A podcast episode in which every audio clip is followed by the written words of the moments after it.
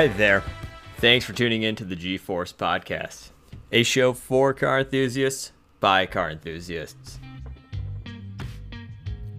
It's no secret that car enthusiasts love driving, often at higher rates of speed. Whether it be blasting down the freeway or carving up a canyon road, the inner speed freaks in us enthusiasts crave the tossing and turning of the G forces.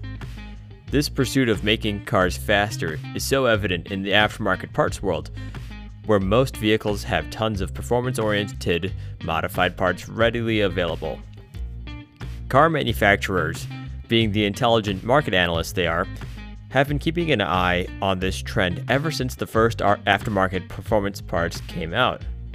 Each generation of car seems to get a bit faster and more performance oriented than the previous as engineers work on implementing the latest racing technology into consumer vehicles. As mentioned in an earlier episode of G Force, organized racing, in its various competitions that manufacturers participate in, it acts as a research lab for all things performance. The cutting edge in racing is the difference between the finishing first and finishing dead last. Therefore, car companies must innovate or die that's how each year of racing improves over the previous. And as a byproduct, all this technology then eventually gets incorporated into consumer vehicles in some way, shape, or form. Now, I'm not about to say that this is a bad thing. Historically, this has been absolutely brilliant. Implementing racing tech to make consumer cars faster has given us so many legendary road going machines from the legendary supercars like the Ferrari F40 and the McLaren F1 to homologation specials mentioned earlier, even more mainstream cars have benefited from this racing tech, with Corvettes and Mustangs becoming more menacing and fun to drive as they've gotten upgrades from the factory. Mercedes, BMW, and Audi have created whole lines of vehicles focused on performance, with their AMG, M, and RS lines respectively. If I came on here and berated racing technology being implemented into road cars, that would be borderline heresy.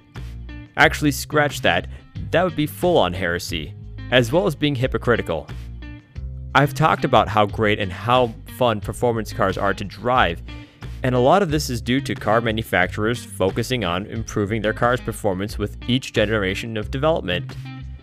But I need to say this Car manufacturers have taken this pursuit of ever improving performance in road cars too far, and they're starting to take a lot of the fun out of our current cars. Driving is work, a job, a task. There is some required input of work, some effort in order to drive. The output is satisfaction, some sense of earning the outcome itself driving should be a rewarding and engaging sport, where the amount of fun and joy is proportional to the focus on driving. Older performance cars are the peak of this. Driving should be enjoyable, something you can have a lot of fun in. Even though driving requires work, it should be invigorating, an escape from the craziness of the world. It's a visceral experience, something that engages all the senses and is profoundly emotional. Driving is the bond between the driver and the machine. The car constantly giving feedback to the driver based on the driver's inputs, and then the driver constantly feeding inputs based on the car's feedback. Again, older performance cars hit this peak. Now, when I say older performance cars, I really mean any car that has not rolled off the production line within the last 5 to 10 years a lot of cars coming off the production lines and since the later half of the 2010s have been a byproduct of manufacturers hyper focusing on performance, not on fun factor. Modern cars are bending our minds of what we think is possible in regards to the physics of big, heavy street cars. There are machines that weigh 3 plus tons that can take off from a stop and exceed freeway speed limits in under 3 seconds. 3 tons hitting 60 miles an hour in 3 seconds, that's mental. Yet, the issue is how engaging are these cars actually to drive? Or there are modern cars on the other extreme.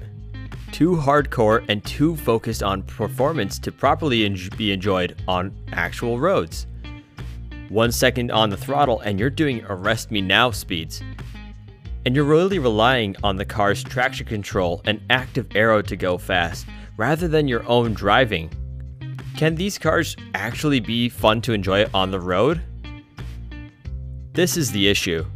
Car manufacturers are trying to turn up everything in their line up to a level of basically a street legal race car. Again, in theory, this sounds absolutely brilliant. However, SUVs and big, heavy executive luxury sedans getting turned into race cars? That's like mixing oil and water. It takes a lot of work to make it really work.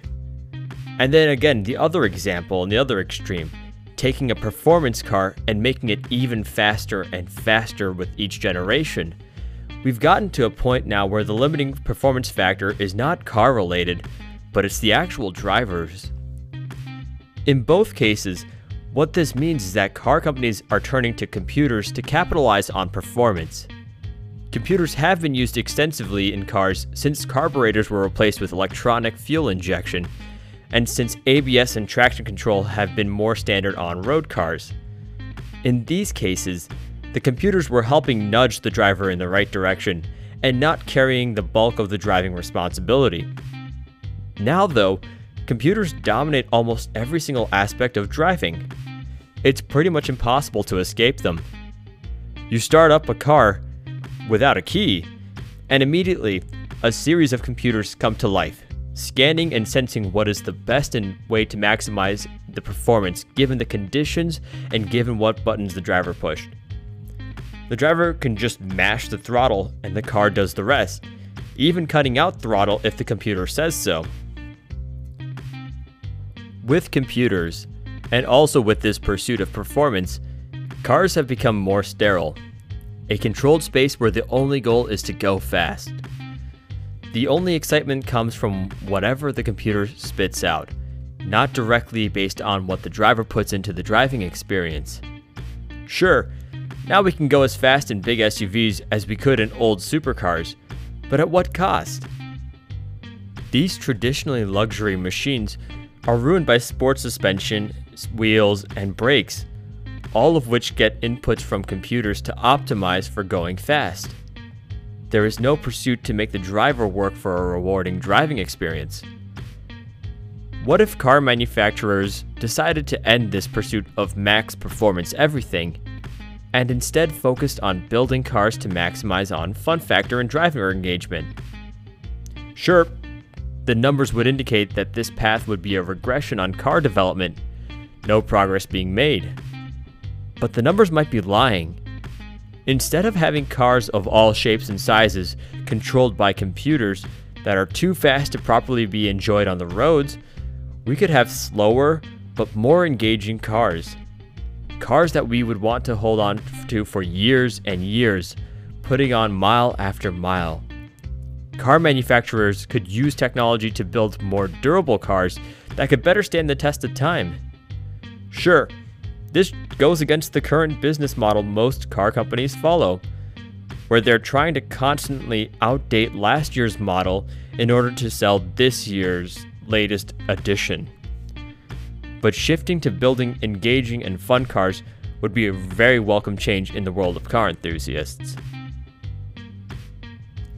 What are your thoughts on the current projection of performance in consumer vehicles?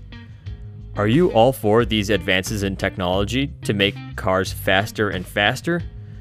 Or do you agree that we are losing out on driver engagement just to shave a few seconds here and there on a 0 to 60? Reach out to us at G Force on Twitter, and we'd love to hear some of your feedback.